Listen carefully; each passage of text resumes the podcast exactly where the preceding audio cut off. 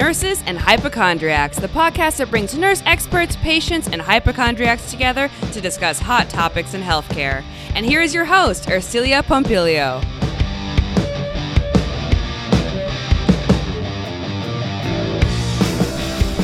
Twenty twenty has been a pretty creepy year. I'm sure all of you listening would agree to that. And it has the makings for the most blood curdling horror movie. You have monstrous politicians, killer viruses, freaked out people wearing masks thinking that if another human being looks at them straight in the eyes, they're gonna die. Much less if another human being touches them. I mean, forget about touch, forget about giving hugs, because we are living in the land of no hugs. But it's October, and it's my most favorite month of the year because Halloween is coming up. It's Halloween month, right? Feels like it's been Halloween year, but now we get to really celebrate Halloween. And we're kicking off our Halloween episodes this year with Killer Nurse. And John Foxjohn, who's the New York Times bestselling author of Killer Nurse, joins us today, and he's going to be talking about true crime and how a licensed vocational nurse who was very sweet and people loved her for her smiles goes ahead and kills people by injecting chlorine bleach into their dialysis lines. Should be a totally fun episode. You won't want to miss it. But first, a word from our sponsor.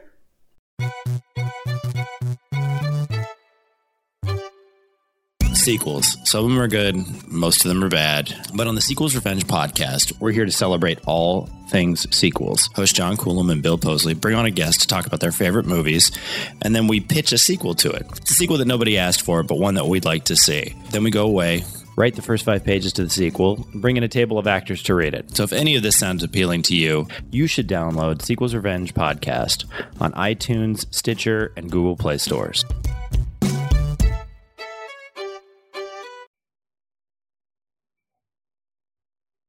And welcome to Nurses and Hypochondriacs, John Fox. John. Hi, glad I'm glad to be here. so you are the author of this book, Killer Nurse, which is a fascinating book. I just finished it last night. It's super cool and it it took me through many peaks and valleys. But before we get into the book and why you wrote it, I want you to tell us a little bit about yourself. Okay, I'm a East Texas country boy. I was born and raised in deep East Texas, Nacogdoches. We born so far out in the country, I basically had to pump sunshine to us, and just I grew up with nothing, and I decided at 17 I was going to quit high school and go in the army without realizing there was a war going on. so I wasn't real bright at the time, but that was probably the best decision I ever made. And from there, I I grew up. I was a readaholic, and there was a lot of things I wanted to be, and a lot of things I wanted to do, and I've done them. That is awesome. So you're also a private investigator, right? How did you get into that? A what? Uh, were, were you a private? Were you an investigator? I was not a private investigator. I was a homicide investigator. Homicide investigator. How did you get into homicide investigating? Well, uh, one of the things growing up I wanted to be was a cop. So I started out as a patrolman and worked my way up. I was a cop for 10 years. I was a homicide detective for four. I've actually investigated over 300 homicides. Wow. And I'm sure you have many stories to tell. A few. and so, how did you get to tell the story of Killer Nurse?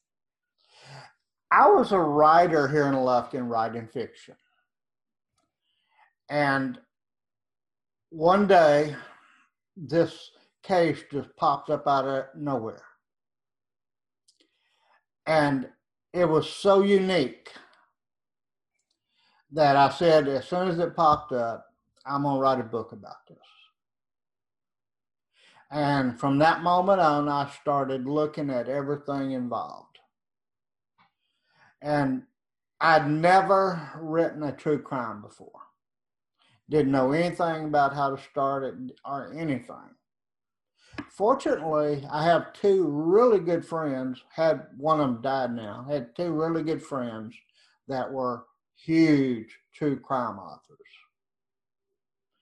And I relied on them heavily. One of them is called the, the Queen of True Crime, Ann Rule. She helped me immensely.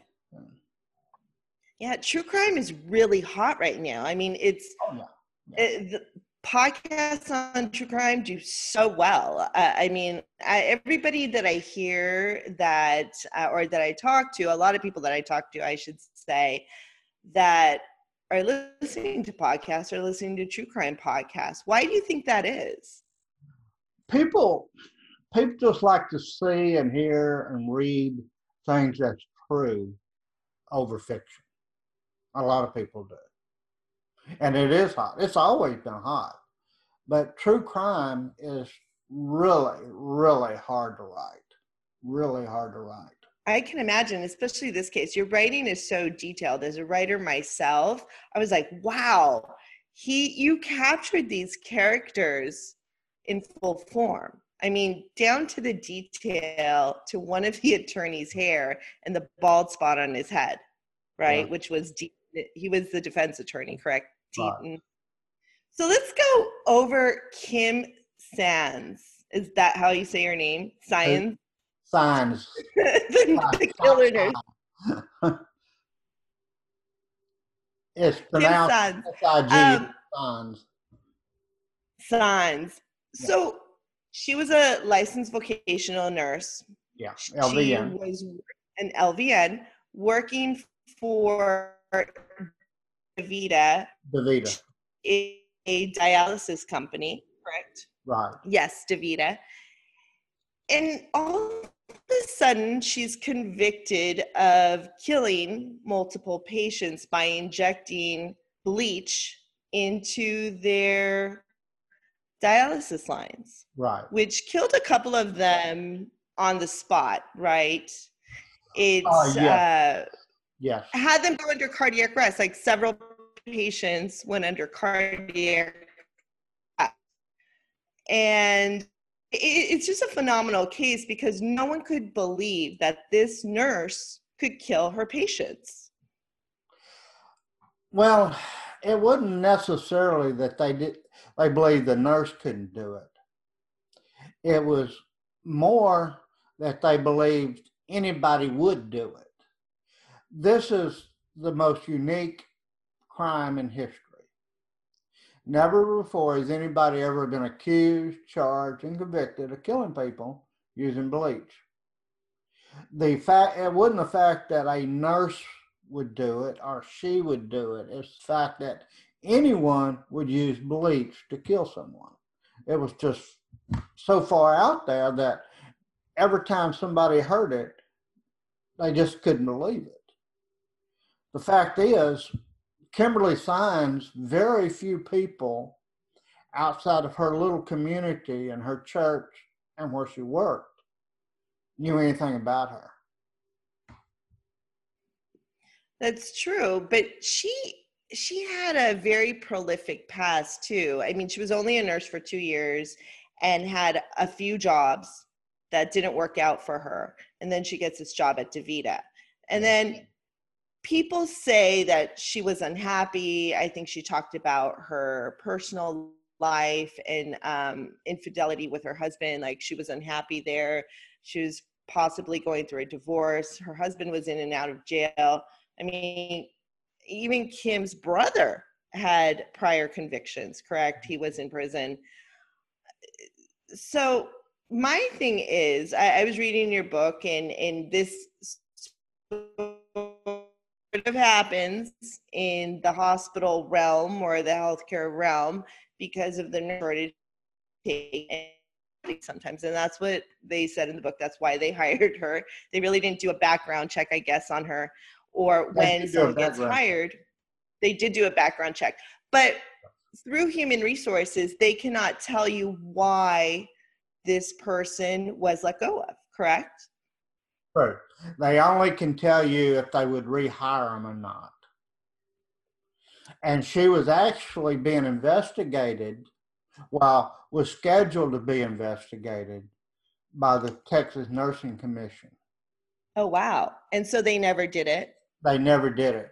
They, the second job she had was at a hospital here in Lufkin called Woodland Heights and she was fired from that job for stealing medicine and for giving patients medicine, a painkillers if they wasn't. Demerol.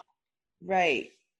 And they fired her and reported her to the state board of nursing. But the state board of nursing hadn't got around to investigating it yet. Therefore, it wasn't on her record. That's very interesting because we're having these problems today. Uh, the Board of Registered Nursing in California, as well as I saw Georgia.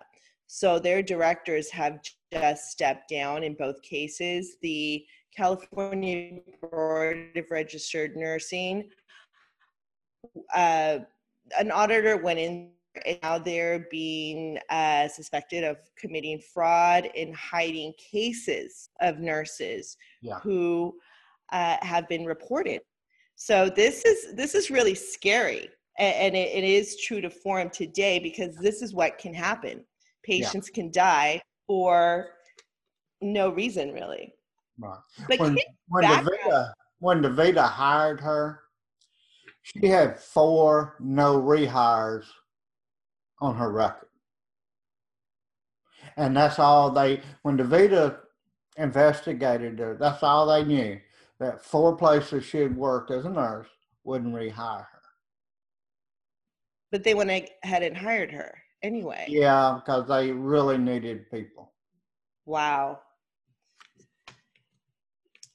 So her background because I, I, love how you paint a portrait of her background. You really take us on that journey of who kim was and her family. I mean I, I love how you wrote the geography has a tendency to mold people. Angelina county was a blue collar it's a blue collar area correct? Yes. Very much so. And her parents were young parents. Her mom worked at walmart correct and her father worked for Peterbilt.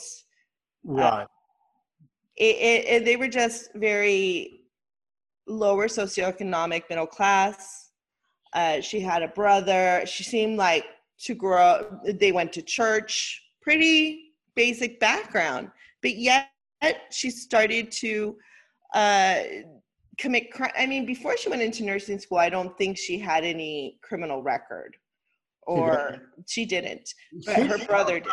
She didn't have a criminal. Her first, her first criminal record actually was after she was fired from DaVita. She was picked up for being drunk.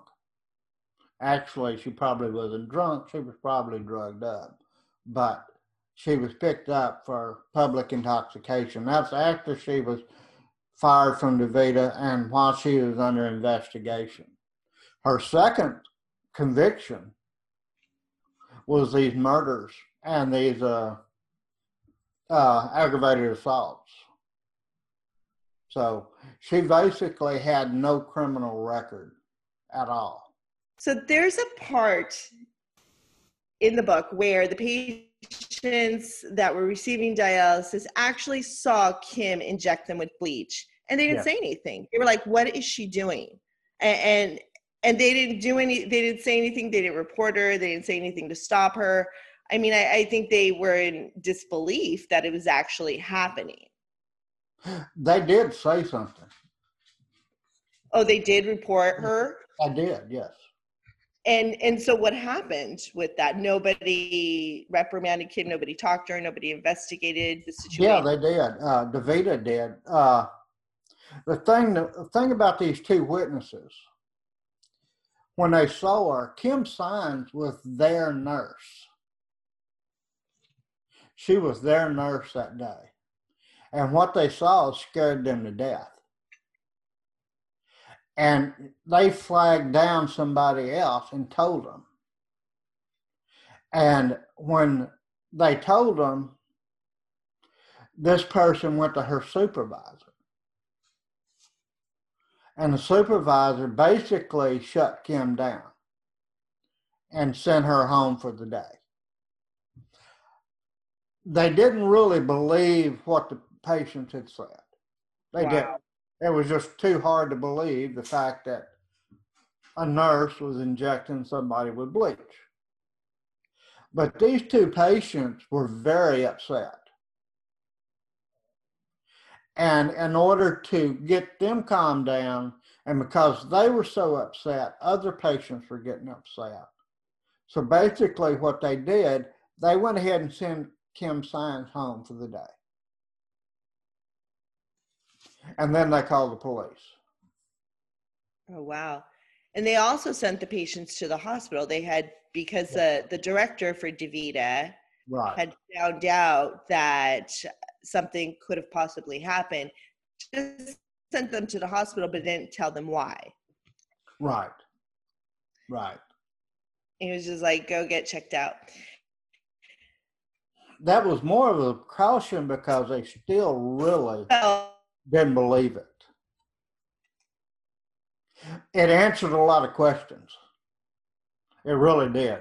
It answered a lot of questions what had been going on there, but they still really didn't believe it. Right. I think throughout this whole case, no one believed it. That's what it feels like to me. The way that you wrote it, there was a lot of disbelief. At the beginning, yes. At the beginning, even though there was evidence to show, even though the people came forward and were testifying. I mean, let's talk about this attorney Deaton that w- was hired to defend Kim. I, I mean, he, he seems like a little bit of a charlatan. Isn't that what they were describing him, or you described him as a little bit? Like, uh, like else. Yes, and, and he seemed to me when I was watching, when I was reading him, or actually watching him, I was there. Tell you teleported me, as Stephen King says, to that courtroom, and so I was watching him. He reminded me of a circus big top guy, you know, the the ringmaster. Right. Yeah. Uh, you know, she had. He was doing, and it was he was she had two attorneys, right? Right. But Deaton, for some reason, popped out to me more. Like he was the more pronounced character of all of them. Yeah. He was the lead attorney. He he's the one that she actually paid. The other one, the state paid. In a death penalty case, you have to have an attorney that's certified as a death penalty specialist. Deaton wasn't. So the state had to provide attorney there that was. But Kim Saenz wanted Deaton. She wanted him to be the head of this.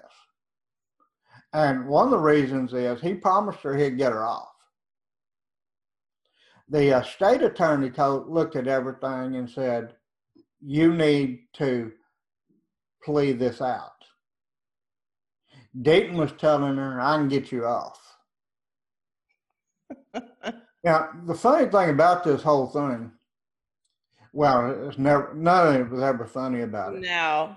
But during the after the trial, I spent eight hours with the jury, eating pizza and drinking wine.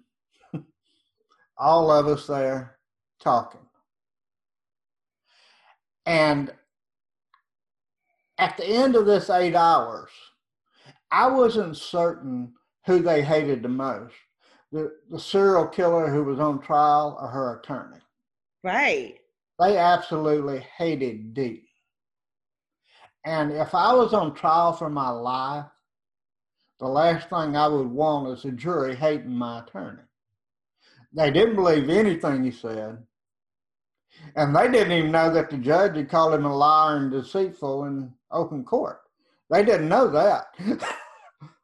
so, you know. Yeah, like, like I said, he's a very good flawed character. Yeah. the best characters are always flawed. I mean, we love to hate those characters. That's why he's so interesting yeah. on how you wrote about him. Well, he helped me a whole lot in this because to write a true crime, you need a hero, you need at least one villain. Right. He provided me two. Needless to say, we don't get along now.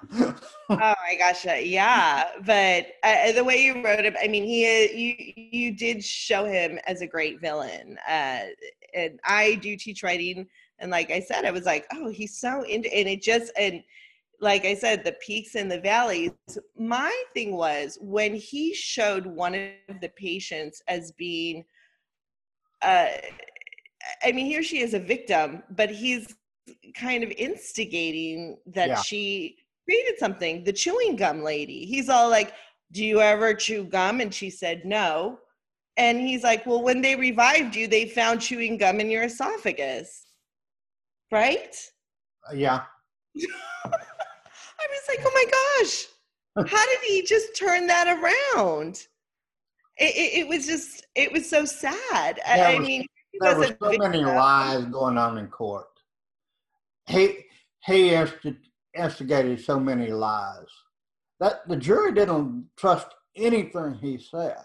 Well, even his witnesses, his expert witnesses that he brought up, oh, with, wow. with the physician who was the dialysis expert, who Dr. was against DaVita, and Dr. then yeah. yes, and then also the other woman who was the uh, toxicologist. Was she the toxicologist or the the one who was talking about exhuming bodies and um, yeah. yeah and she didn't even know that these bodies were cremated. Yeah, they called her the young that young district attorney. Actually, he wasn't a district attorney; he was a federal prosecutor. But he caught her in so many lies. Of course, when it's an expert witness, it's not a lie; it's a mistake. If you and I were on the stand, we would be facing perjury charges. Right. But her, it was just mistakes.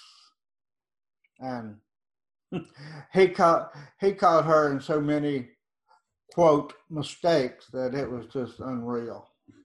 Man. And basically, what they were trying to do with this trial is turn it around and make it look like DaVita was yeah. to blame for everything, and that Kim, the nurse, was the scapegoat. Right and, and, so they were looking at all their policies and they really tried hard and i guess of course they weren't successful. But the interesting thing of all this was there's many interesting facets. I mean kim's family literally drained their whole income. And yeah. Oh, yeah. their, savings and everything they were left penniless to pay for Deaton this attorney. And even though they were told there's less than a 3% chance of her of kim getting off. Yeah. Also Kim, and and there have been other healthcare professionals who have committed crimes very similar to Kim's.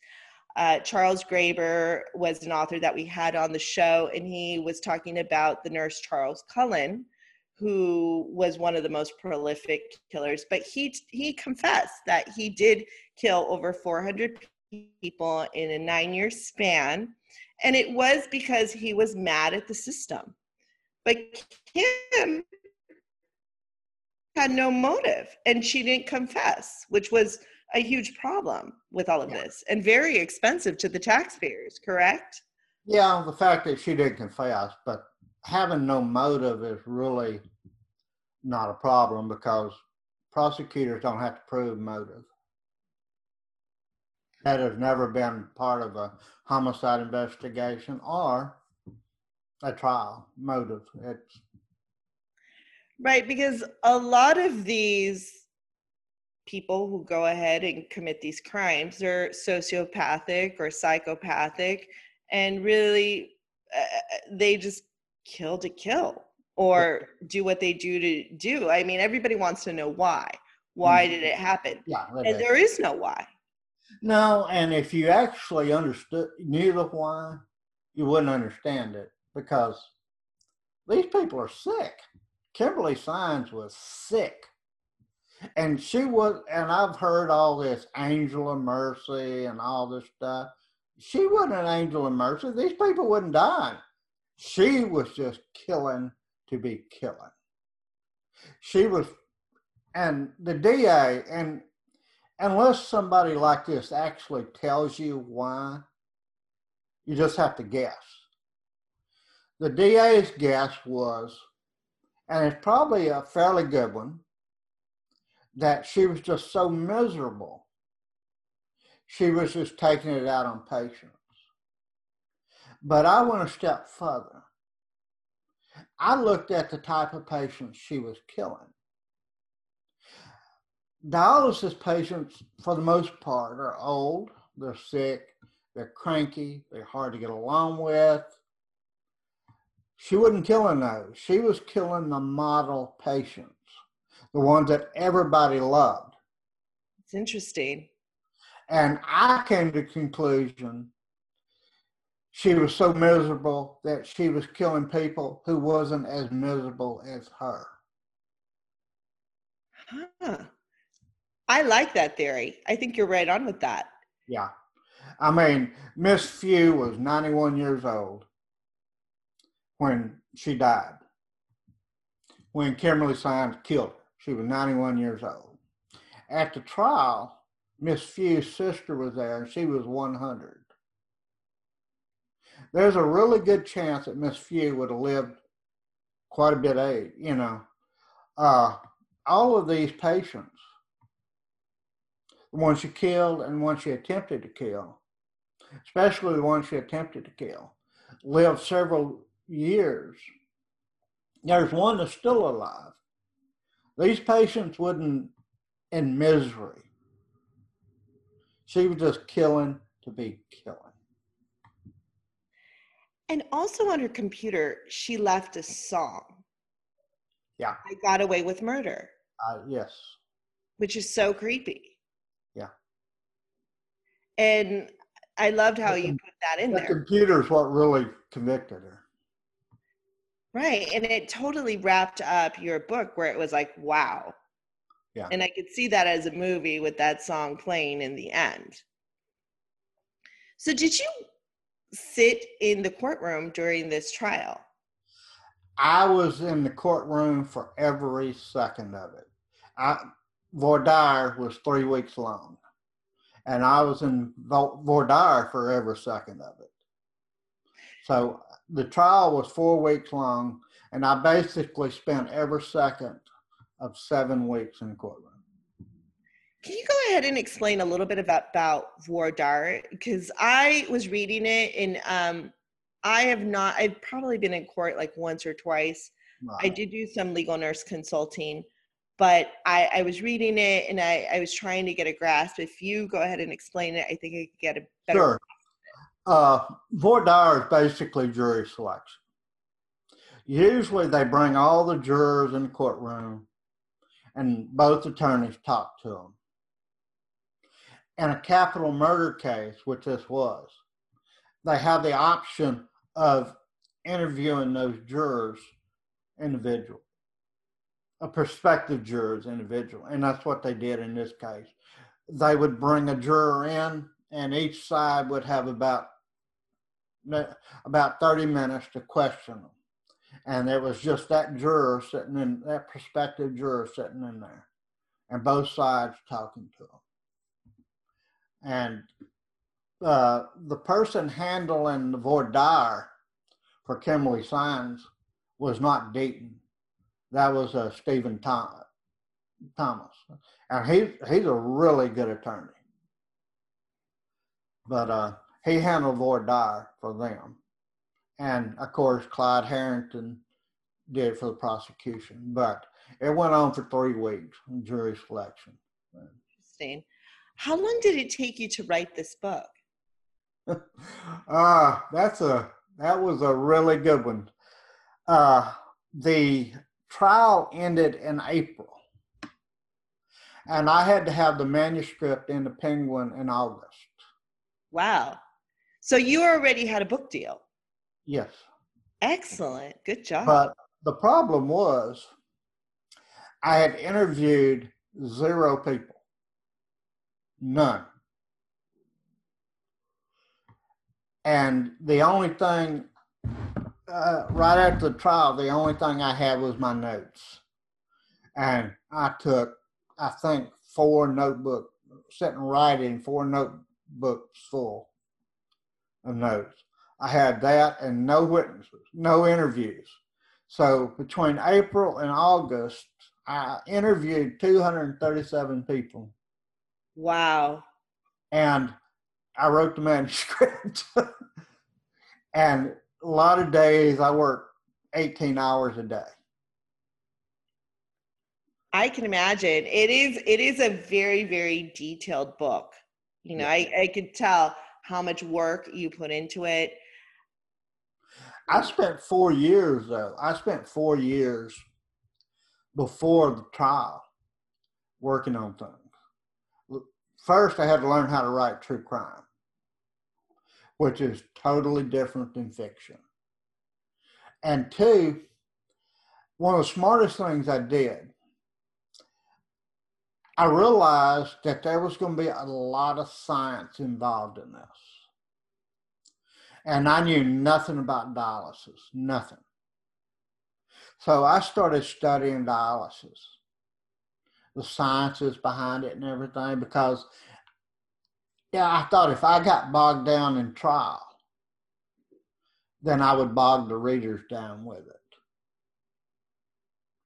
And I was correct in that. There was a tremendous amount of science involved in this. And I was able basically because I understood I'm not going to say I don't understand it like a nurse, but I understand the basic concepts of it.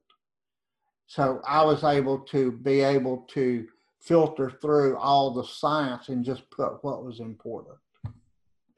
And I think you had a very good grasp of that as a nurse with a background, but also it's readable for anyone that in the non medical profession right. or non healthcare profession. So it's a great grasp. You say writing true crime is different from fiction. Can you go ahead and explain a little bit about that? Because I do have lots of my writers listen to these podcasts, uh, writers that I do teach on my storytelling courses, The Well Written Nurse. Mm, right. And some of them may be interested in the true crime. I get this all, I actually get this question all the time. What is the difference between fiction and true crime? writing books, whether it's fiction or true uh, nonfiction, true crime, is all about characterization. That's it. It's characterization. Uh, when you write, when good fiction writers write a book, they create a character. They create that character from the head down, everything. It's a living, that character becomes a living, breathing human person. And that's the essence of writing. It's creating that character. In true crime, you have to have the same amount of characterization, but it has to be true. It can't be something you made up. You have to know these characters so well that you can do it without embellishing. And that's why I interviewed 237 people. yeah. And that's the hard part because really, I sat down like this over a, not the same format, for a week before Penguin approved the manuscript, I sat down for a week with a team of Penguin lawyers. And they went over every word in that manuscript to make sure that I couldn't be sued or Penguin couldn't be sued. It had to be true. Most of the things they changed were uh, qualifiers. For instance, I said, I originally said, I sat down with all the jurors in that in that meeting after the trial with pizza and wine. And one of the things that was the question that was asked by the lawyer was every single juror was there, including the alternates. And my answer was no, there was one alternate that wasn't there. They said, well, you can't say all. Oh. You know, things like that. That was basically the things they had to change. I had to change. Wow. And they're right. You know, all of them wasn't there because one of them wasn't. Right. And that person could say, well, not all of them. I was there. Yeah.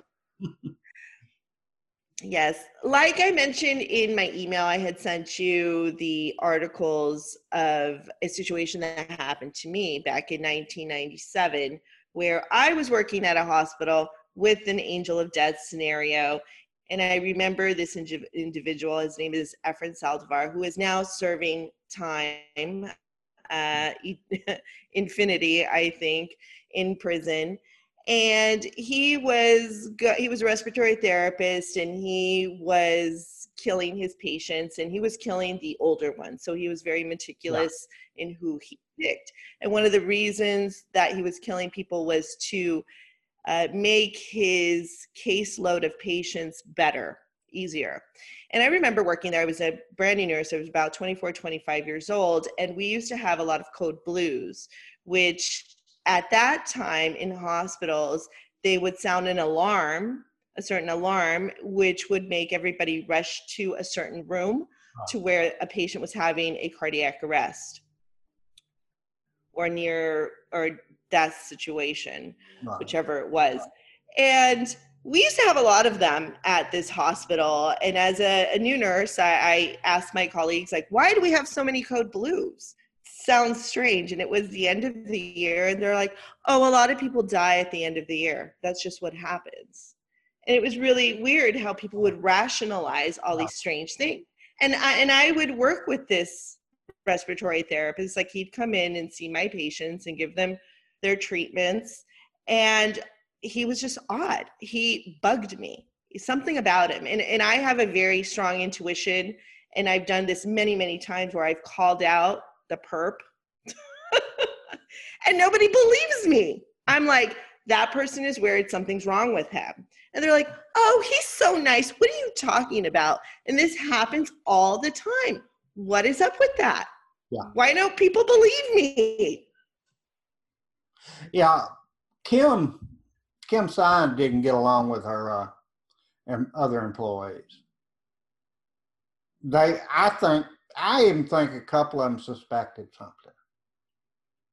They never said anything, and they never really went to anybody with it, and they didn't testify about it. But I'll always believe a couple of them suspected something. She was a miserable, miserable person. Yeah, usually these people are, and they're doing a lot of very strange things behind the scenes. She was a nurse who didn't want to take care of patients. All she wanted to do was be the medication nurse. She didn't actually want to really interact with the patients and take care of them. Huge red flag. Yeah. I mean, I, I have had people tell me that as well as I don't like patient care. I'm like, don't get into nursing. Yeah. Simple as that. Well, John, it's been a pleasure having you on the show. This has been a, a very fun discourse. Love the book. I loved how you talked about writing. This will help anybody that's wanting to write true crime out. And if people want to buy your book, Killer Nurse, where can they find it? I mean, it's a perfect read for October. We're going into Halloween season. uh, they can find it at any bookstore, Amazon.com, anywhere. If you know, if the bookstore doesn't have it, I can order it or any place. It's and if people would like to get into contact with you, do you have a Facebook site? Uh, they can send it to my email. It's at johnfoxjohn at yahoo.com. John Fox John, all one word, lowercase at yahoo.com. Excellent. And we'll go ahead and put that information on our show notes. Thank you once again. And here, this uh, kicks off our first Halloween episode for this season. All right. Thank you so much. Thank you. Appreciate it.